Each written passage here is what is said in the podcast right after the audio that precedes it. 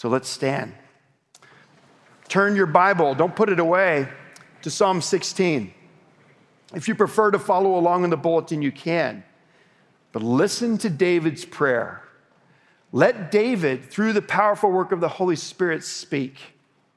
He's desperate and he ends in confidence and courage. David's prayer Preserve me, O God, for in you I take refuge. I say to the Lord, You are my Lord. I have no good apart from you. As for the saints in the land, they are the excellent ones, in whom is all my delight. The sorrows of those who run after another God shall multiply. Their drink offerings of blood I will not pour out, or take their names on my lips. The Lord is my chosen portion and my cup. You hold my lot. The lines have fallen from me in pleasant places. Indeed, I have a beautiful inheritance. I bless the Lord who gives me counsel. In the night also my heart instructs me. I have set the Lord always before me because he is at my right hand. I shall not be shaken. Therefore, my heart is glad, my whole being rejoices. My flesh also dwells secure, for you will not abandon my soul to Sheol or Hades in the Greek, or let your Holy One see corruption. You make known to me the path of life. In your presence there is fullness of joy. At your right hand are pleasures forevermore. This is the word of the Lord. Thanks be to God.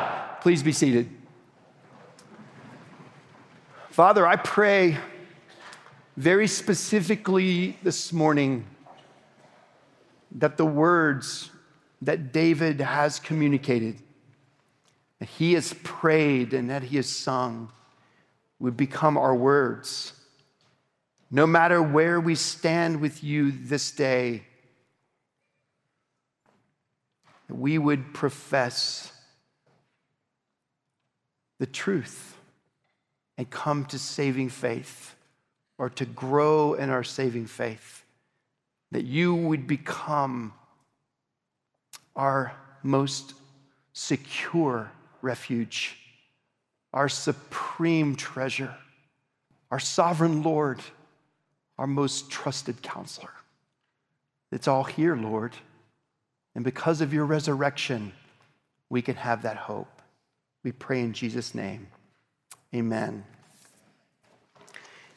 I came across a sermon by John Piper I didn't know it at the time, but it was actually preached here in Dallas in August of 2015, where he spent an hour unpacking Psalm 16. It's very powerful.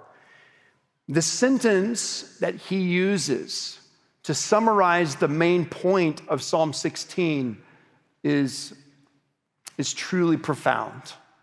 And I'm going to use that sentence. I'm going to read it slowly and I'm going to repeat it because it's worth repeating and it will frame the ways in which we walk through this incredible prayer, this incredible song. Here's how he summarizes the main point of Psalm 16. And it's so hopeful God will bring you, body and soul, through life and death to full and everlasting pleasure if he is your safest refuge, your supreme treasure, your sovereign Lord, and your most trusted counselor. Now, I want you to hear it again. Some of you need to write it down, some of you can remember it. But listen to what he's saying. God will bring you body and soul, through life and through death, body and soul, to full and everlasting pleasure if He is your safest refuge, your supreme treasure, your sovereign Lord, and your most trusted counselor. It's what you'll see here in this text. So let's begin by talking about your safest refuge. David is crying out. We don't know why exactly. And there's no preface to this psalm that tells us exactly what David is experiencing. But we know because of the first word of his song, of his prayer, he says, Preserve me, protect me, make me last. Whatever he is facing, whatever is coming at him, he's saying, God, preserve me. For in you I take refuge. You are my Lord. David's safest refuge, his ultimate security, is not in a man and it's not in a prince. He knows, as I said last week, that a man cannot deliver him, not even a powerful man. And he's a powerful man, not even a connected man. He's the most connected man. David, whatever he's facing, comes to the Lord and he says in the beginning, Please preserve me, for in you I take refuge. The word refuge means covering, it means security, it means safety. Where do you run for cover? Can you this morning, like David, say, God is my safest refuge? God is my ultimate security. We face all sorts of things, not unlike David, that cause us to need a refuge, to need covering. But one of the greatest temptations that we face is to put our temptation or to put our security in insecure things, things that won't last, things that aren't ultimate, things that are not all powerful, all knowing, all wise, everywhere present. Where do you run for cover? When you're facing frightening circumstances, or your children are facing frightening circumstances, or you rise again in the morning and you feel a profound sense of loneliness, or you consider going back to work tomorrow and you know the tensions that exist, the stress that you're under, where do you run? Who is your most secure refuge? Is it God? Can you say with David, Preserve me, for in you I take refuge? Every word matters. In you. David is speaking about the union he has with God. That God dwells in him and he dwells in God. And David knows because of what he's faced before that there is no greater security, no safer security, no ultimate security like God. And so he begins this psalm as he's obviously troubled by saying, You, God, you are my refuge. In you I take refuge. Preserve me. I'm tempted, though I want God to be my safest refuge, I'm tempted, like you, to make another person my refuge. I'm tempted to make power my refuge that's not from God. I'm tempted in moments of, of deep fear to run other places instead of to the one and only one who is ultimately secure. Let me say that again. There's only one who is ultimately secure. Everything else that you seek to put your refuge or covering in will not last. Even if it's a good thing, it will not last. David says, in the midst of his trouble, Preserve me, O God, for in you I take refuge. He then goes on to speak about God being his supreme treasure. Look with me again at verse 2. I say to the Lord, this is interesting, it's Yahweh, so it's, it's God, the transcendent God. I say to the Lord, You are my Lord. Notice it's not all caps. God's using two different names for God. You, God, are my God. You, God, are my Savior, my refuge. It's corporate, but also very personal. And then he says in verse 2 I have no good apart from you. Can you say that today? Can you see the supremacy of God as your treasure and say, because of how great He is, because of how supreme He is, I have no good apart from Him. Because everything that is good that we do have is given to us because He is good. But apart from Him, we have no good. David goes on in verse 5 to describe it in a little different way. He says to the Lord, The Lord is my chosen portion and my cup. Listen to his passion. When the banquet table is spread out, when I see the feast before me of all that I could partake in, I choose you, God. You are my chosen cup. You are the one I want.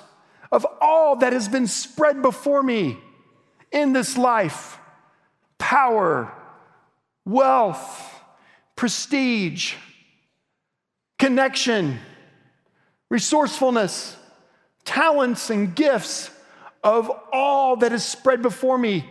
I choose you because apart from you, I have no good. You are my cup. You are my cup. The Lord is my chosen portion. God alone deserves to be our supreme treasure. God alone is the one who gives us everything that we need. But David speaks of a temptation here in verse 4. He says, The sorrows of those who seek after another God, little g, shall multiply. This is very important. This psalm ultimately is about everlasting pleasures, resurrected pleasures, are multiplying sorrows now, this side of heaven, and also forever. Those who seek after, or as he says very plainly, run after other gods, another God shall multiply. You know why I needed a sabbatical. It's the same reason why I'm going to need one in another five or six years. Because we live in a world where we're simply doing what David says. We're running after other gods, and the sorrows are multiplying. When I run after other gods, and I know better, the sorrows multiply. And we live in a community with a lot of little g's, a lot of little g gods, where money and power and wealth and prestige and new this and new that occupy our hearts and minds. Those things are never evil in and of themselves until they become a God that we're chasing after. And when we chase after it, run after it, we do it because we don't believe it's going to make us sorrowful. We believe it's going to make us happy. And the illusion is it, actually might. It might for a while, a really long while. In fact, it might for such a long while that you never really feel your need for God to be your supreme treasure. But in the end, you could gain all. You could say to the banquet table that's spread before you, I got it all except for this one cup. That's Jesus. And you end in eternity, eternity with nothing but multiplying sorrows. My friends, the pleasures that God promises are given now and forever. Watch what happens when we turn towards the, the race of running after little gods. You already see it the sorrows multiply. And when someone you love is running after a little g God, and you begin to see the sorrows multiplying in their life, it's really tempting for the sorrows to begin to multiply in your life too, isn't it? Because suddenly you can be pursuing a little God, and that is control, trying to fix the person. I described this community, not just our church, but this community, the Bible Belt Dallas, this way that the volume and the variety and the intensity of brokenness is unlike any time I've ever seen. Fellow pastors say the same thing. This psalm tells us why. We're running after little gods, and most of them are good. But apart from God, we have no good. And suddenly, children are growing up, and no wonder they don't have an appetite for God because they have been satisfied with something less. God's warning us. He's saying, All who seek after these little gods, all who run after another God, their sorrows shall multiply. We're going to see next week what happens to David when we're back in 2 Samuel, when he runs after another God. And we'll see the grace that God gives to restore. David also speaks of God as his sovereign. This is really powerful. He says, Preserve me, O God. In you, in you, I take refuge. I have no good apart from you. You are my God. You are my supreme treasure. I want nothing more than I want you. You are my chosen cup. And then he says, back to verse five, the second part, you hold my lot. Sovereign God. Sovereign means all powerful, in complete control. You hold my lot. Verse six, the lines have fallen for me in pleasant places. Indeed, I have a beautiful inheritance. And right now, what you're tempted to do is to think about the lots of David's life. Well, I, he, he could say that. Look at the lines that were drawn. Look at his boundaries. Look at what all he possessed. Not everybody has that kind of real estate. There are people, perhaps diving into this text today, who go home to a hut or to a roach infested apartment. They're worshiping the Lord just as you are. They can say, like you, He is my cup, my chosen portion.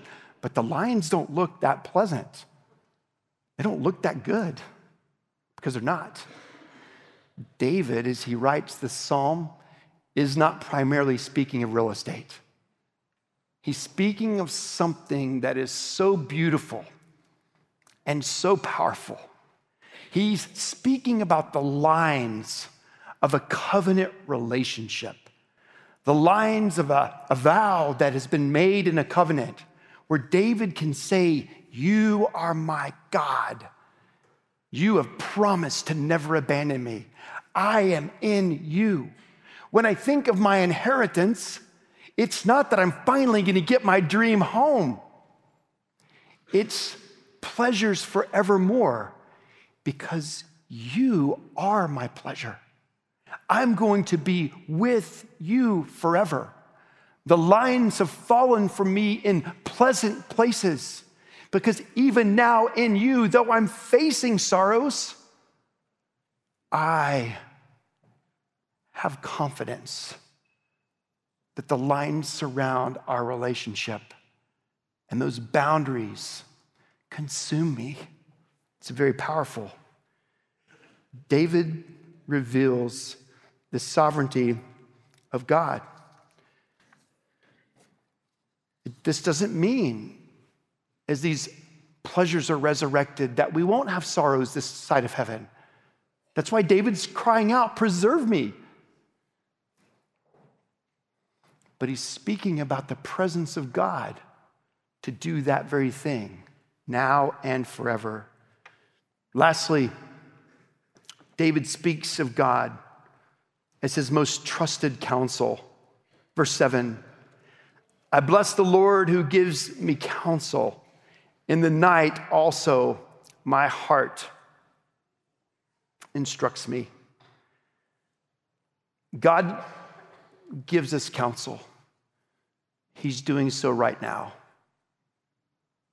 His word and his spirits give us counsel that, first of all, is broad in terms of the history of redemption. This is who I am. This is who you are. This is what I had to do in order to redeem you. My counsel to you today is I will bring you, body and soul, through life and through death, if, if I am your safest refuge, if I am your supreme treasure, if you acknowledge me as sovereign Lord.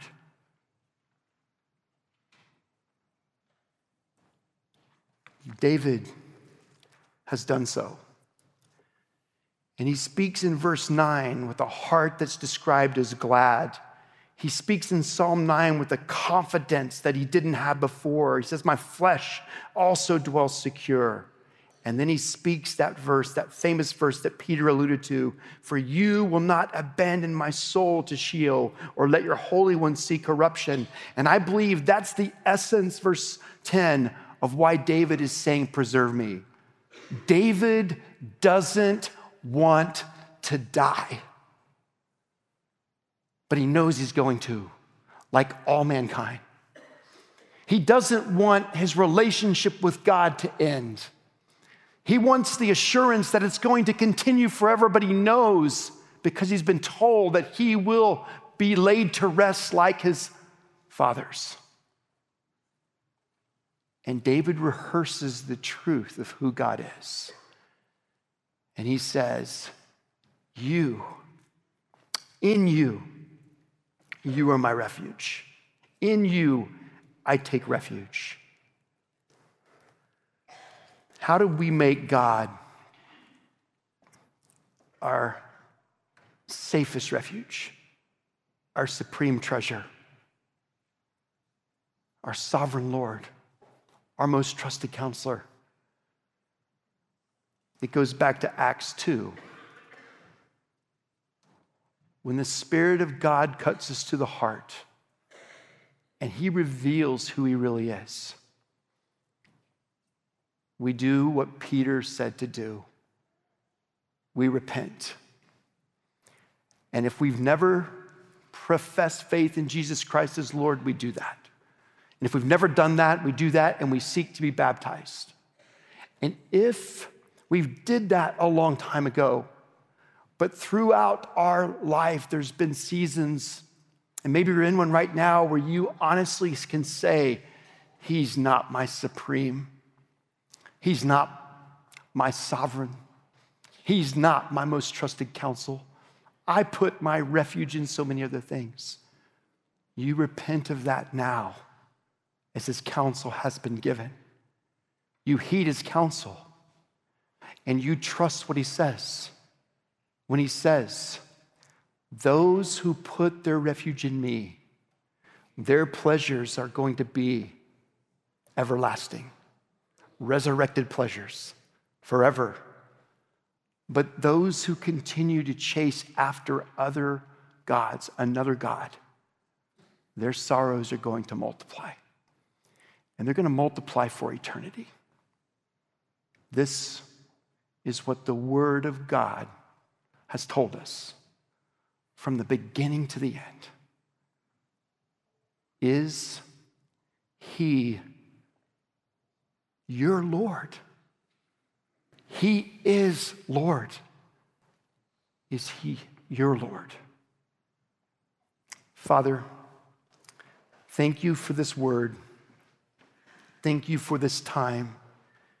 Thank you for bringing everyone here that we might participate in hearing your counsel. And God, I pray that you would indeed make yourself these things to us. Make us see what we have in you that will be lasting, full and everlasting joy and pleasure. Show us, Lord, the foolishness of running after anything other than you for our treasure our refuge, or our counsel. Lord, if there are any today that don't know you, may they simply pray to you right now. The prayer that you have, have heard so many times Forgive me of my sins. I have sinned against you. Save me, Jesus, for you alone can. I receive you as my Lord. You are my Savior, you alone. God, do that work in our hearts even now. We pray in Jesus' name. Amen.